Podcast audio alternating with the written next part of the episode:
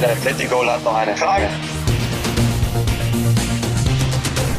Und damit herzlich willkommen zu Folge 11 von Meine Bayern-Woche. Und ich sag, das ist jetzt so eine Zwifo ist das heute. Eine klassische Zwischenfolge, weil die Saison ist vorbei und die EM steht vor der Tür. Florian Plettenberg sitzt mir heute gegenüber und hat schon das Zucken über den Augen und schüttelt den Kopf.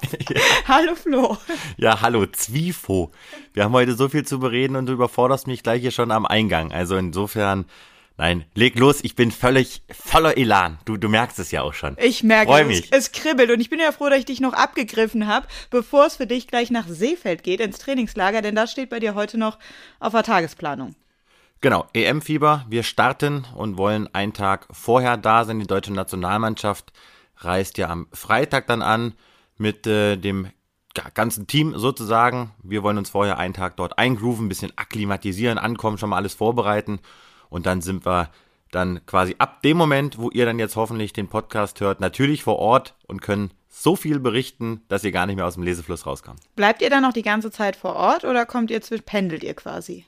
Nein, in Seefeld wird äh, der Patrick Berger und ich, da werden wir vor Ort sein, werden also das ganze EM-Trainingslager dann vor Ort auch abdecken, covern. Das wird natürlich dann ein 24-7-Job, weil wir natürlich auch viele Schalten machen, also werden da auch viel auf den TV-Geräten zu sehen sein, auf den digitalen Kanälen und äh, schaffen natürlich ran, was geht. Und äh, dann ziehen wir mit der deutschen Nationalmannschaft sozusagen nach Herzogenaurach um. Und dann haben wir ja eh eine sehr spontane EM. Wir haben drei Heimspiele München und dann müssen wir mal schauen, wie weit die Deutschen kommen und wo dann wie, wo, wann gespielt wird. Also es wird eine total aufregende Nummer, aber ich bin froh, jetzt mal wieder so ein bisschen rauszukommen. Ja, der Reporter muss raus, so, und dann ist er happy, das sehe ich doch in deinen Augen. Absolut. Ich kann mir vorstellen, dass die Vorbereitung jetzt Corona-bedingt ein bisschen schwieriger war als sonst. Wie wohnt ihr da? Wo wohnt ihr da? Kannst du uns das schon ja, das, sagen? das wird heftig. Also, das sind natürlich schon jetzt Umstände, die wir natürlich so auch nicht kennen. Seefeld, Österreich, Tirol macht jetzt so ein bisschen die Pforten auf, aber vor Ort äh, ist natürlich ein ganz schönes äh, Pulk auch an, an Reportern. Also, ich, ich vermute mal, dass da mit Sicherheit weit über 100 Reporter da vor Ort auch sein werden, um die deutsche Nationalmannschaft dann auch abzudecken.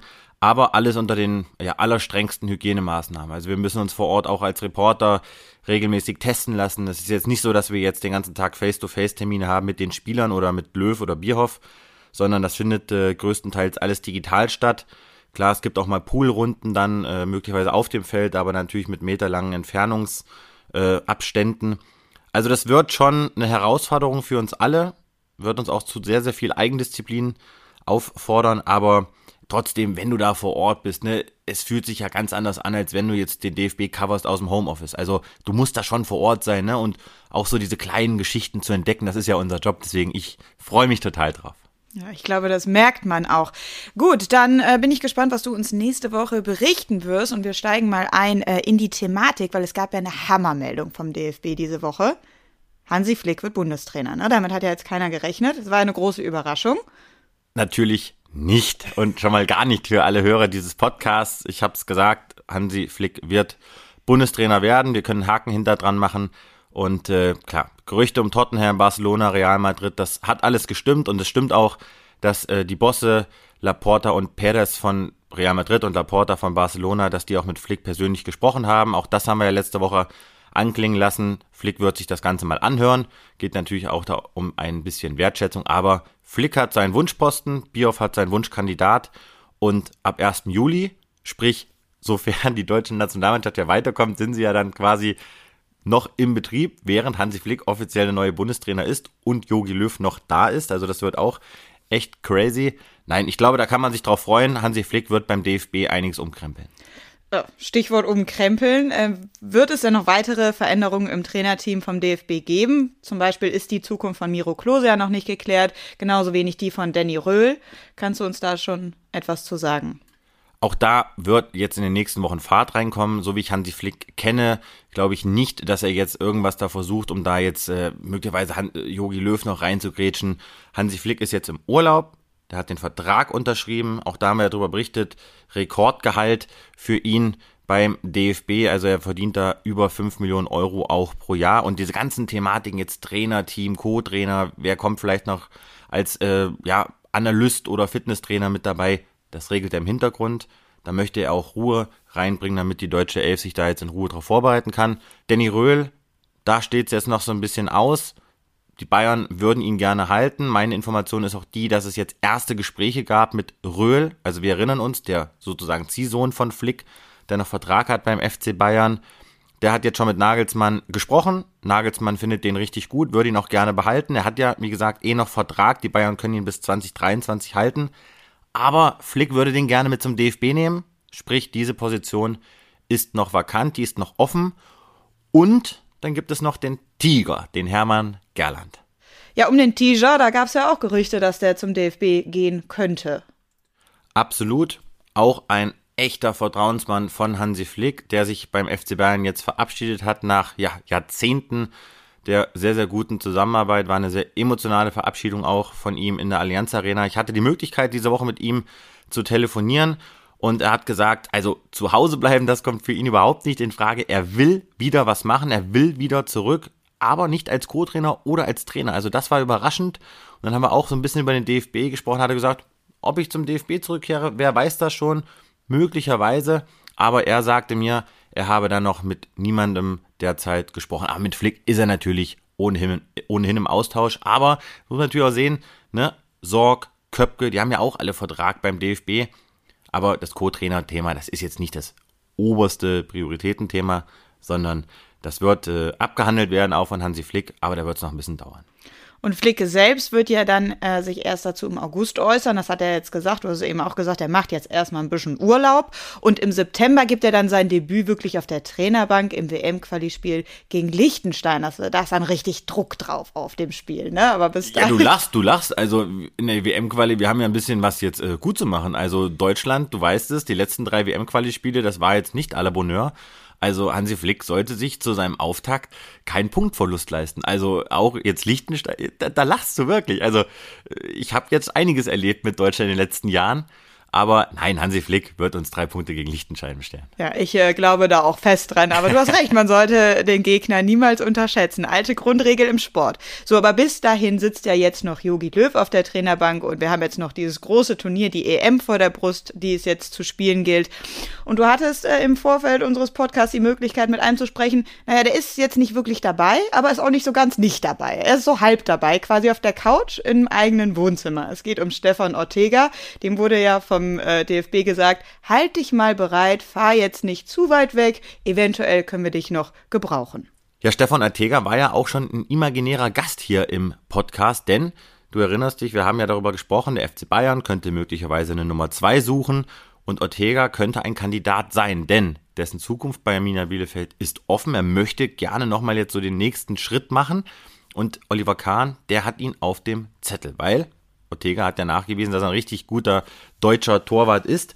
Und ich hatte mit ihm die Möglichkeit, kurz zu sprechen und habe ihm natürlich mal die Frage gestellt, du, wie ist das jetzt? Auf einmal so spontan die Nummer 4 zu sein. Wer hat dich da wann, wie, wo angerufen? Wie ist das jetzt mit dem Urlaub? Und wen kennst du überhaupt aus der deutschen Nationalmannschaft? Und das war seine erste Antwort dazu. Das Interview der Woche. Der Herr Köpke hatte mich zwei Tage bevor die Nominierung rausgegangen ist angerufen und mir halt mitgeteilt, ähm, dass sie mich sehr wohl verfolgt haben und mich auch gerne belohnen wollen und das mit der ähm, ja, Position auf Abruf. Ähm, in dem Moment, als äh, der Anruf kam, war ich sehr, sehr überrascht. Ähm, ja, und äh, war ziemlich sprachlos. Ähm, war dann am Ende auch ein schönes Telefonat. Ähm, ja, als wir aufgelegt hatten, ähm, war es ziemlich wild in meinem Kopf und in der Gefühlswelt, weil es erstmal nicht alltäglich ist, so einen Anruf zu bekommen und damit hatte ich nicht gerechnet.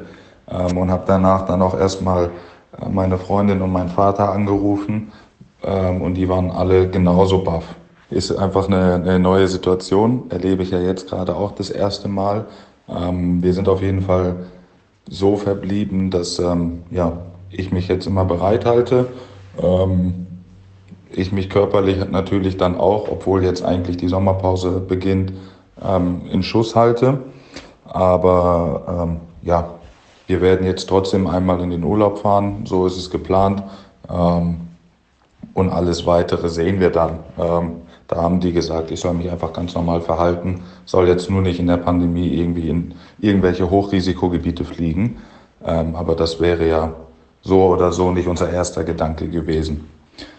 Ähm, aus der Mannschaft kenne ich tatsächlich sogar einige Leute. Ähm, Kevin Volland kenne ich ganz gut. Mit Flo Neuhaus hatte ich noch zusammengespielt.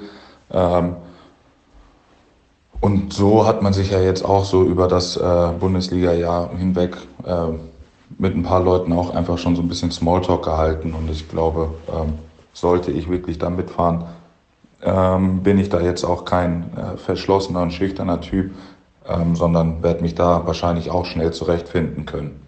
Erfrischende, ehrliche und sehr, sehr, ja, sympathische Antworten, wie ich finde, von Stefan Ortega. Und natürlich die Frage als Nummer 4 im deutschen DFB-Tor, was rechnet er denn der deutschen Nationalmannschaft für Chancen aus bei der Europameisterschaft? Wenn man sich die Mannschaft anguckt, ähm, die jetzt äh, nominiert wurde, muss man ganz klar sagen, ist es rein von der Qualität her, gerade mit den zwei Jungs, die jetzt ähm, zurückgeholt worden sind, mit äh, Hummels und Müller, ähm, steckt richtig viel Qualität in der Mannschaft, finde ich. Ähm, ist jetzt spannend, ähm, wie man es wahrscheinlich hinkriegt, zusammenzufinden. Ähm, auch aufgrund dessen, dass es das letzte Turnier ist von dem Bundestrainer, wird wahrscheinlich eh auch nochmal bei allen Spielern eine besondere Extra-Motivation herrschen. Und ähm, ja, also ich glaube, wenn man gut ins Turnier kommt, auch wenn es eine schwere Gruppe ist, ähm, glaube ich, ist auch sehr, sehr viel möglich. Und sollte auch möglich sein, weil wie gesagt, die, die Qualität, die in dem Kader herrscht, ist richtig gut. Und wenn man das auf den Platz bekommt, denke ich, äh, kann man trotzdem sehr, sehr weit kommen. So will man ihn natürlich als deutschen Fan hören. Jetzt muss man wissen, Stefan Ortega hat ja auch einen Vater mit spanischen Wurzeln, also ja, der spanischen Seite ist er natürlich auch so ein bisschen zugewandt, aber da gab es nie Diskussion. Er hat ja auch in den U-Nationalmannschaften von Deutschland gespielt. Aber natürlich darf die Frage zu seiner Zukunft nicht fehlen. Ja, was machst du denn jetzt in der Zukunft? Kommst du zu den Bayern? Hast du Nübel im Blick? Ja, meine persönliche Situation ist eigentlich äh, nach wie vor unverändert. Ähm, ich bin jetzt gerade dabei, das Ganze erstmal zu realisieren, was jetzt gerade in dem letzten Monat ähm, alles auf mich eingeprasselt ist. Ähm, den Klassenerhalt zu schaffen mit Arminia war richtig besonders, war aber auch richtig kräftezehrend. Ähm, das hat man nach Abpfiff gemerkt. Ähm, ich bin da auch erstmal einfach zusammengesackt und äh, ja, war, war für einen kurzen Moment leer. Ähm, dann natürlich das jetzt mit der Nationalmannschaft, das sind alles viele Faktoren, ähm, ja, die, die ich jetzt erstmal ein bisschen sacken lassen muss. Dazu kommt dann auch, dass wir ähm, unabhängig von dem Vereinswechsel ähm, aus unserer aktuellen Wohnung leider raus müssen und dementsprechend jetzt auch uns auf den Umzug definitiv vorbereiten müssen. Äh, macht die ganze Situation auch nicht einfacher. Ähm, aber ich habe jetzt mit meinem Berater mal gesprochen, dass ähm, wir jetzt so in den nächsten Tagen mal Kontakt aufnehmen und einfach mal alles ähm, durchgehen, was denn vielleicht an Anfragen da ist und was nicht. Ähm, wie plant auch Arminia? Ähm, haben die hier was anderes vor? Ähm, da wird man sich jetzt die nächsten Tage einfach mal zusammensetzen, drüber quatschen. Ähm, und eine Tendenz habe ich immer noch nicht. Also es kann nach wie vor in alle Richtungen gehen. Ähm, ich will mich da auch nicht irgendwie jetzt in, in einer Sache festbeißen, sondern höre mir alles mal in Ruhe an. Ähm, und dann werde ich auch ganz in Ruhe eine Entscheidung treffen, was das Beste für mich ist, meiner Meinung nach. Aber da ist, wie gesagt, also da kann, kann alles passieren. Er sagt, es kann alles passieren. Heißt ja dann im Umkehrschluss, auch ein Wechsel zu den Bayern ist nicht ausgeschlossen, oder? Nein, ist er nicht, aber wir werden ja hinterher nochmal über die neuesten Infos sprechen vom Transfergebaren des FC Bayern. Ich persönlich glaube nicht, dass Ortega in München landet. Oliver Kahn, der findet ihn gut. Das ist auch weiterhin so. Ortega hat sich ins Rampenlicht, ja, wie soll ich sagen, gespielt, geworfen. Er hat ja wirklich da eine Gefangen. richtig gefangen sozusagen. Er hat da echt eine richtig starke Saison gespielt. Ich kann mir auch vorstellen, dass er in Bielefeld bleibt. Ja, er ist dort Stammspieler, unangefochten. Er wird wieder 34 Spieltage machen. Die brauchst du erstmal im Gepäck. Die können andere nicht vorweisen. Ja, die hat Alexander Nübel zum Beispiel nicht. Insofern glaube ich, dass Bielefeld Chancen hat, aber Ortega, der hat sich einen Namen gemacht und vor allen Dingen englische Vereine, die haben ihn auf dem Radar und er wird natürlich nicht minder interessant dadurch, dass er möglicherweise sogar nochmal zur EM fährt. Und Stefan Ortega hatte auch die Möglichkeit, mit unserem Kollegen Tobi Holtkamp zu sprechen in seinem Podcast Lieber Fußball. Und an der Stelle möchte ich doch mal die Chance nutzen, euch diesen äh, Podcast wärmstens zu empfehlen. Hört doch da auch mal rein. Da sind noch viele spannende Aussagen mit dabei. Und Ortega hat uns auch die perfekte Überleitung gegeben zum FC Bayern. Denn auch wenn jetzt hier der Fokus für die nächsten Wochen auf der Nationalmannschaft liegt, müssen wir ja auch noch die Bayern so ein bisschen im Blick halten, denn die basteln ja jetzt ordentlich am Kader für die neue Saison. Bevor wir das aber machen, ich habe einige Fragen für dich im Gepäck, Plätti, haben wir aber ganz kurz eine kurze Pause. Werbung Anfang. Werbung Ende. Ja, es gab noch eine zweite Meldung diese Woche und zwar Kuman wechselt seinen Berater. Das ist so eine Schlagzeile, die ist in 90 Prozent der Fälle eigentlich eher irre irrelevant, nicht aber, wenn der neue Berater Pini Zahavi heißt. Das ist ja der, wie Hönes ihn so schön genannt hat, geldgierige Piranha. Hat diese Meldung jetzt an der Selbener Straße für Schweißperlen auf der Stirn gesorgt?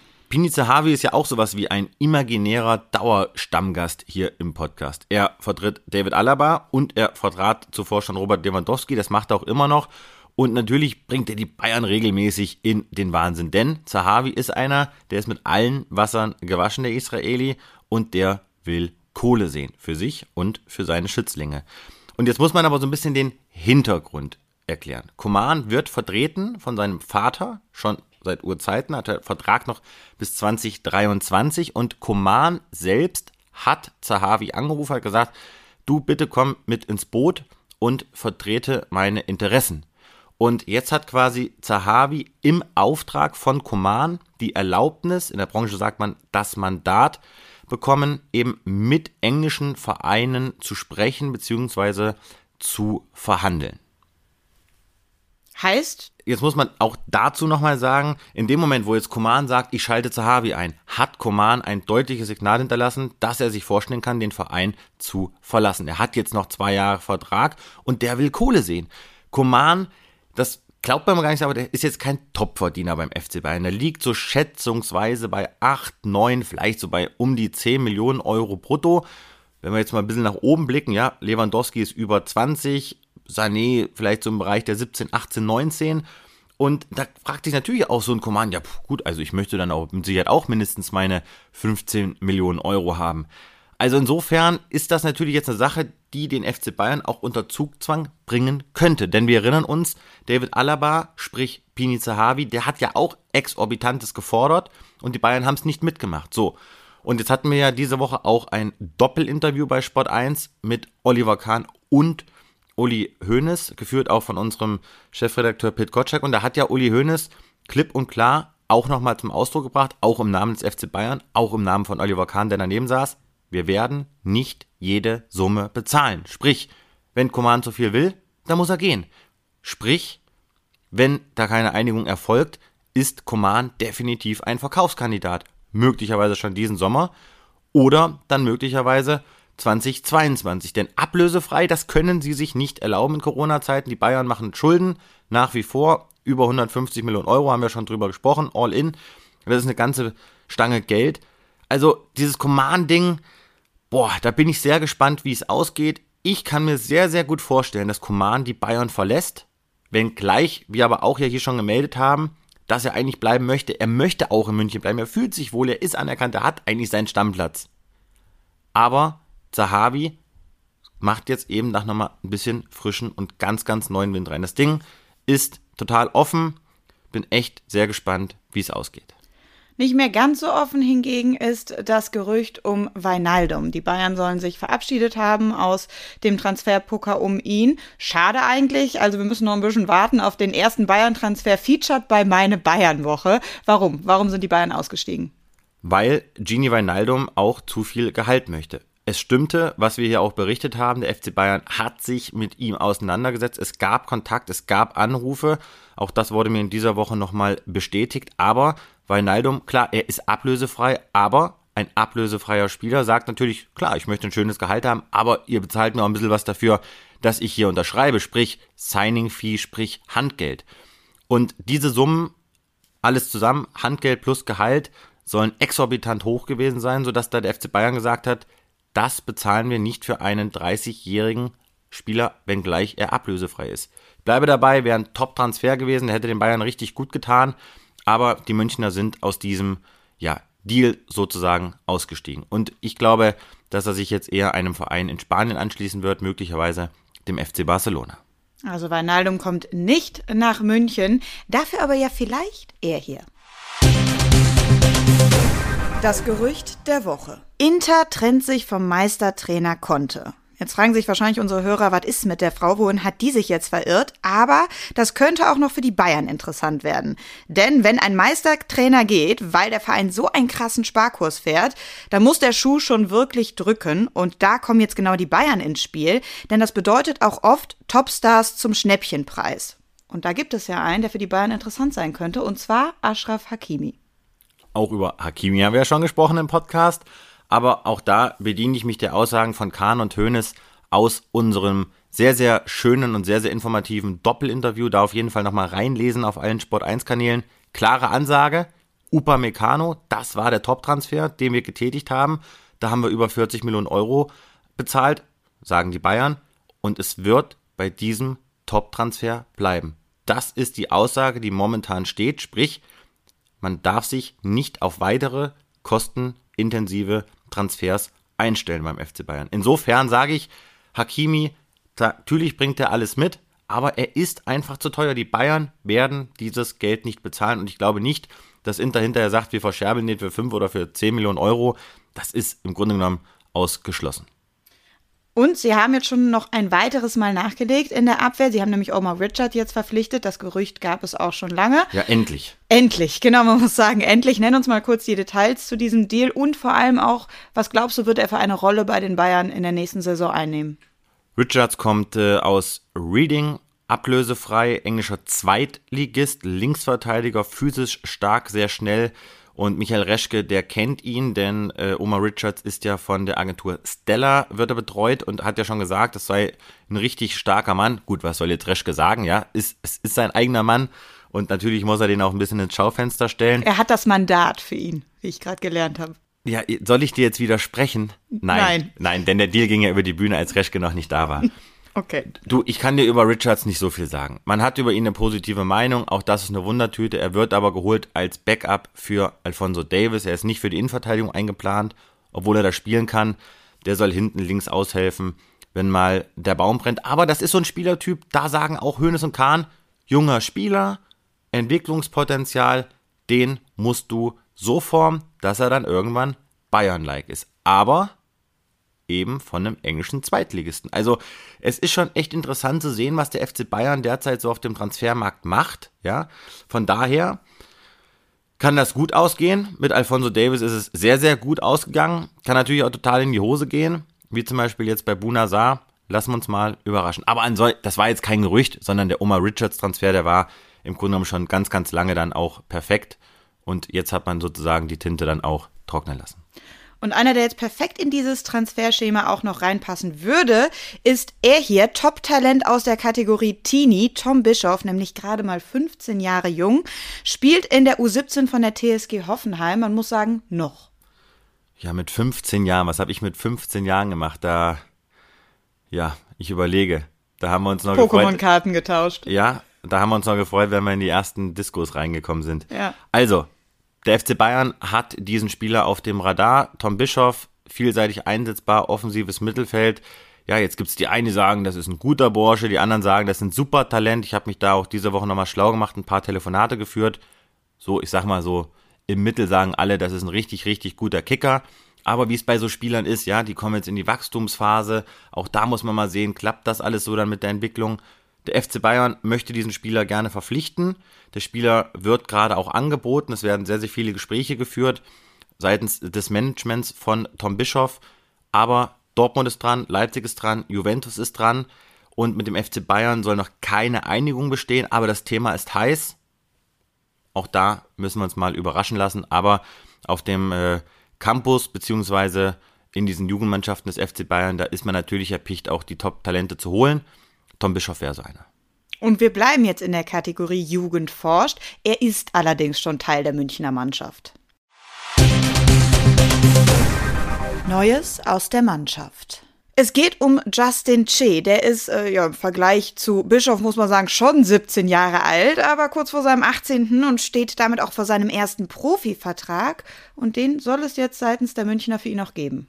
Vollkommen richtig. Der FC Bayern möchte dieses echt, echt große Talent verpflichten. Leihgabe aus Dallas. Die Leihe läuft jetzt sozusagen im Sommer aus. Er hat sich jetzt bei Bayern 2 behauptet in der Innenverteidigung lief jetzt auch nicht alles glatt, aber da sagt er auch am Campus, der hat echt was drauf. Und meine Information ist, dass diese Vertragsgespräche sehr weit vorangeschritten sind. Es geht jetzt nur noch um Details, aber da können wir jetzt noch keinen Vollzug melden. Aber das könnte, wie gesagt, ein Spieler sein, wo auch Nagelsmann vielleicht sagt, den gucke ich mir auf jeden Fall mal in der Sommervorbereitung möglicherweise an, denn er startet ja dann Anfang Juli am 6. Juli dann mit einem echten Rumpfkader, weil die Nationalspieler ja auch alle im Urlaub sein werden. Und vielleicht nutzt so ein Justin Che die Möglichkeit, sich zu zeigen. Also auch da hat man einen sehr interessanten Mann in der Hinterhand. Es ist die Rede davon, dass er so für zwei oder drei Jahre unterschreiben soll. Aber primär dann schon noch für die zweite Mannschaft der Bayern, ne, das verstehe ich jetzt richtig. Und die sind ja gerade abgestiegen. Das heißt, da würde es dann runtergehen in die Regionalliga für ihn. Hat der da wirklich Bock drauf? Boah, also ich glaube nicht. Also er ist ja jetzt auch das erste Mal berufen worden für die äh, A11 der USA. Also er wird ja jetzt im Testspiel gegen die Schweiz Ende des Monats dann erstmals auch im Kader stehen. Aber dieses Thema Bayern-Abstieg, Bayern 2 Regionalliga, das macht mich echt fast so ein bisschen verrückt, weil das wird mir fast so ein bisschen unter den Teppich gekehrt. Ich weiß noch, wir saßen in der Allianz Arena, Bayern äh, reckte die Meisterschale in die Höhe und ich dachte mir so, okay, fast zeitgleich ist Bayern 2 abgestiegen, denn dieser Abstieg von Bayern 2, und ich nehme das jetzt einfach mal vorweg, Jana, das ist ein Armutszeugnis für den Verein und da hört man auch sehr, sehr viel Unmut und ich glaube, dass vielleicht dem einen oder anderen noch nicht so klar ist, was das überhaupt bedeutet. Was denn? Naja, also der FC Bayern ist das Aushängeschild des deutschen Fußballs so und jetzt wurde man Meister in der dritten Liga, jetzt steigt man ab in die Regionalliga. Da geht nichts. Also ich habe in der Regionalliga Erfahrung gesammelt mit dem TSV 1860 München. Da reden wir über Buchbach, über Ismaning. Da reden wir darüber, dass die Skibeinschoner 5 cm Dicke brauchen, weil da geht's richtig in die Knochen. Und das hat ja nichts mit, mit, mit Profifußball zu tun. Und wie soll sich jetzt ein talentierter Spieler, der es nicht im Profikader schafft, dort entwickeln? Und der FC Bayern wird da echt vor einer Herausforderung stehen, weil was sagt jetzt so ein Spieler? Ja gut, wenn ihr mir jetzt oben keine Perspektive geben könnt, was soll ich denn da jetzt in der Regionalliga? Ich glaube das selber nicht, dass ich da jetzt kicken werde. Also ich weiß nicht, wie der FC Bayern das lösen möchte, denn wie gesagt, Kahn Höhnes haben das auch in dem Doppelinterview ja nochmal bestätigt. Nagelsmann soll junge Spieler entwickeln. Ja gut, aber welche jungen Spieler hast du denn jetzt da im Kader? Musiala, okay, der hat natürlich riesiges Bayern-Potenzial, hat er ja schon bewiesen. Und dann wird es erstmal echt richtig dünn. Dann kommt vielleicht noch ein Chris Richards zurück. Ja, Oma Richards ist jetzt auch schon 23, das ist jetzt auch kein Talent mehr. Und Fiete Ab, über den sprechen wir auch gleich noch. Boah, also wenn Nagelsmann den hinbekommt, dann hat er Wunderkräfte. Von daher, da sehe ich einen, einen riesen Gap beim FC Bayern und da sehe ich auch noch keine passende Lösung. Das Einzige, was ich feststelle, dass der Campus die Dinge, finde ich, sehr realistisch einschätzt wenn ich jetzt vom Campus spreche, spreche rede ich davon, von den Protagonisten, mit denen ich dort spreche. Und an der Sebener Straße hat man jetzt noch nicht so viel gehört. Da hat sich jetzt auch noch nicht so richtig jemand dazu geäußert. Also da muss echt was passieren. Klar ist nur Martin de Michelis, ja, argentinischer früherer Nationalspieler, der soll Bayern 2 dann in der Regionalliga auch betreuen.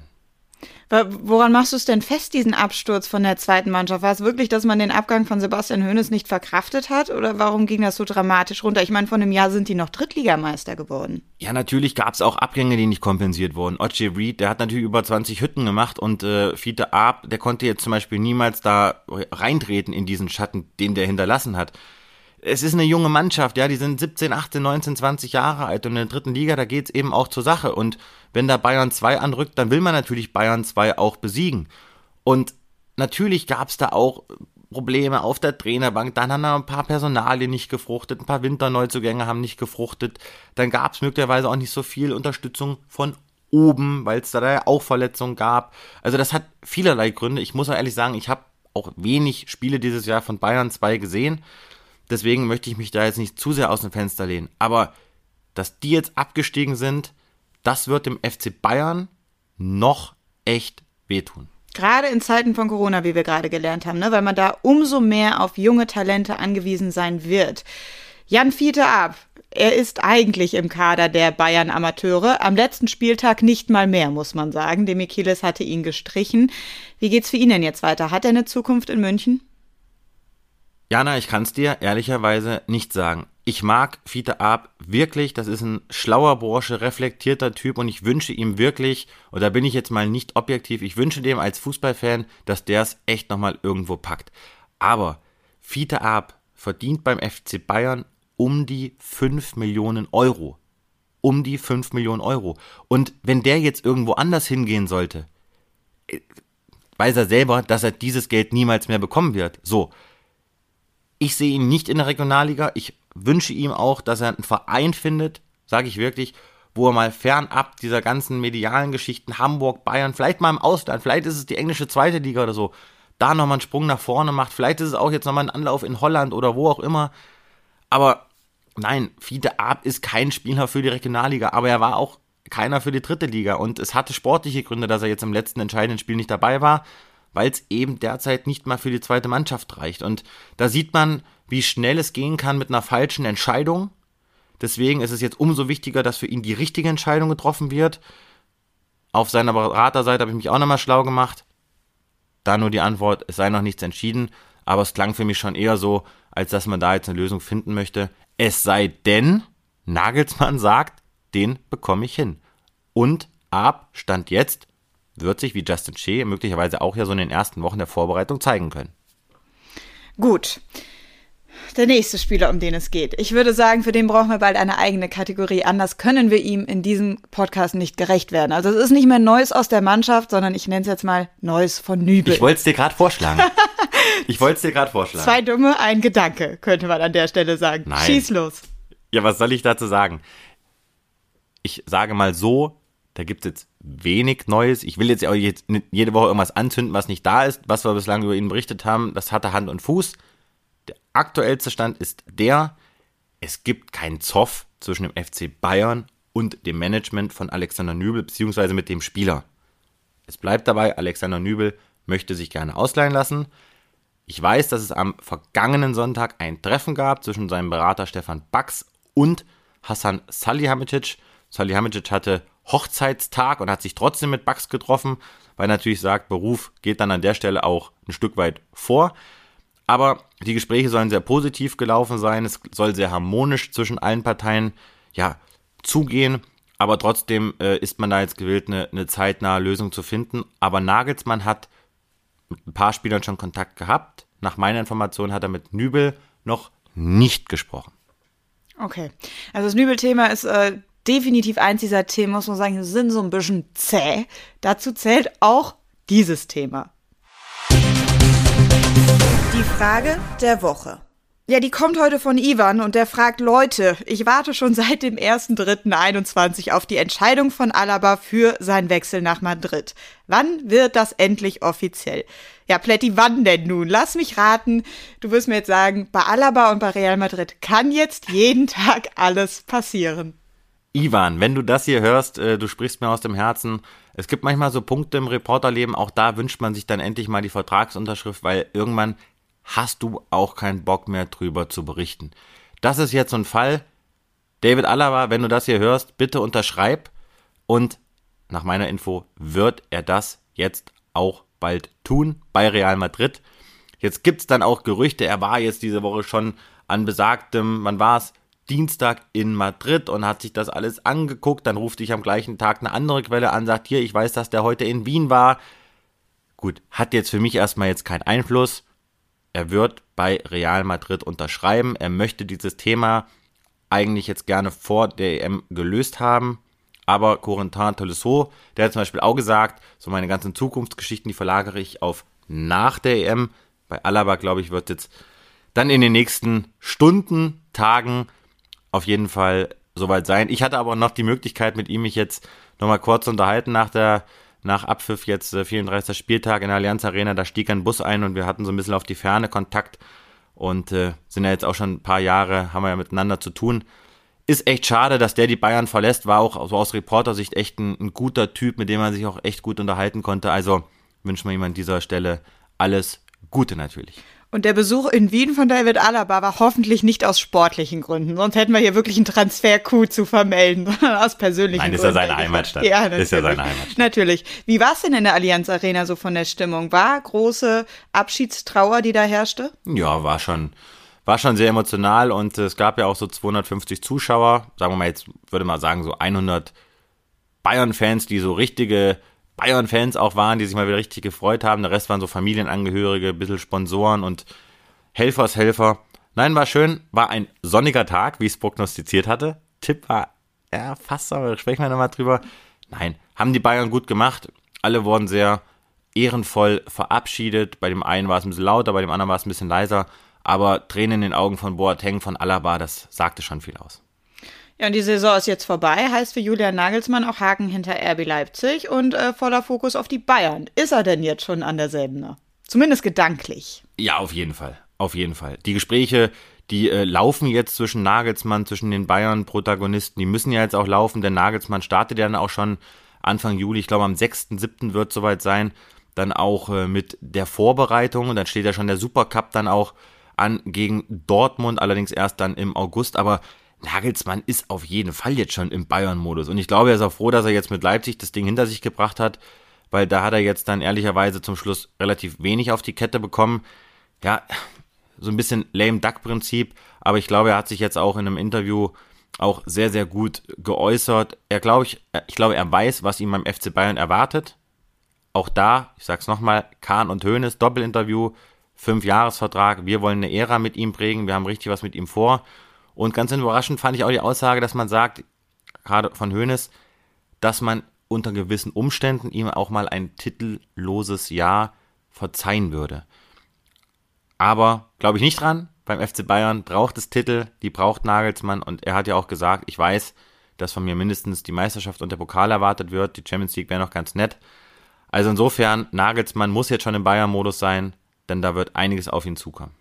Hat er denn äh, an seinem Trainerteam schon weitergearbeitet? Nimmt das so langsam Form an, was dann jetzt tatsächlich mit nach München geht? Ja, er drückt natürlich da ein bisschen aufs Gaspedal. Über Röhl haben wir schon gesprochen.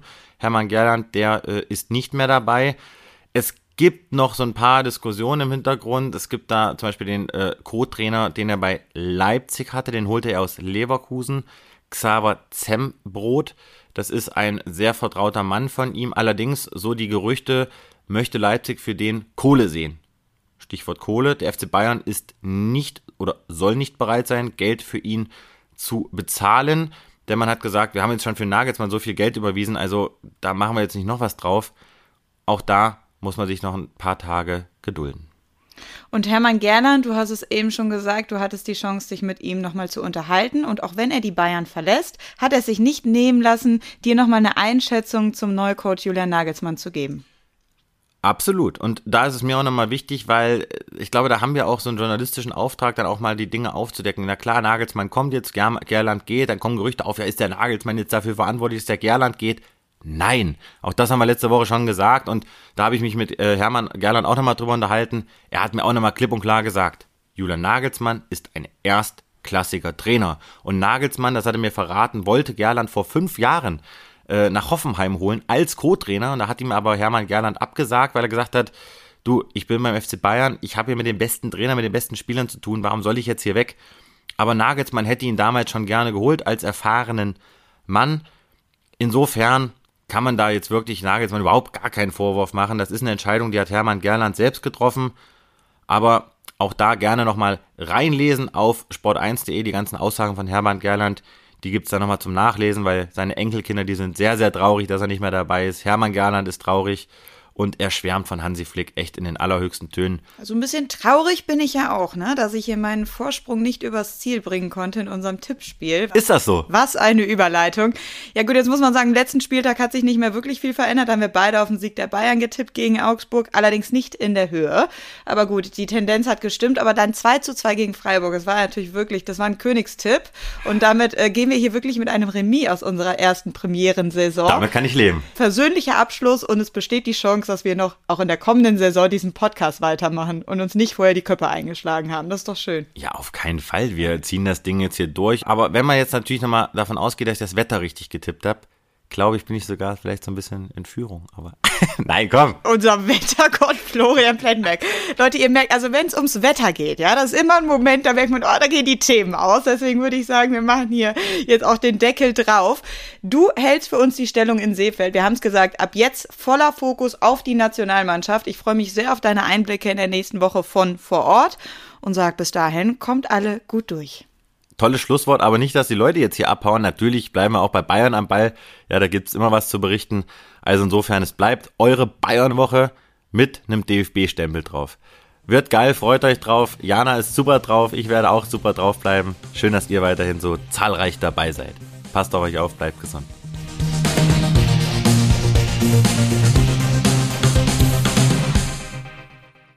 Schatz, ich bin neu verliebt. Was? Drüben. Das ist er. Aber das ist ein Auto. Ja, eben. Mit ihm habe ich alles richtig gemacht. Wunschauto einfach kaufen, verkaufen oder leasen. Bei Autoscout24. Alles richtig gemacht.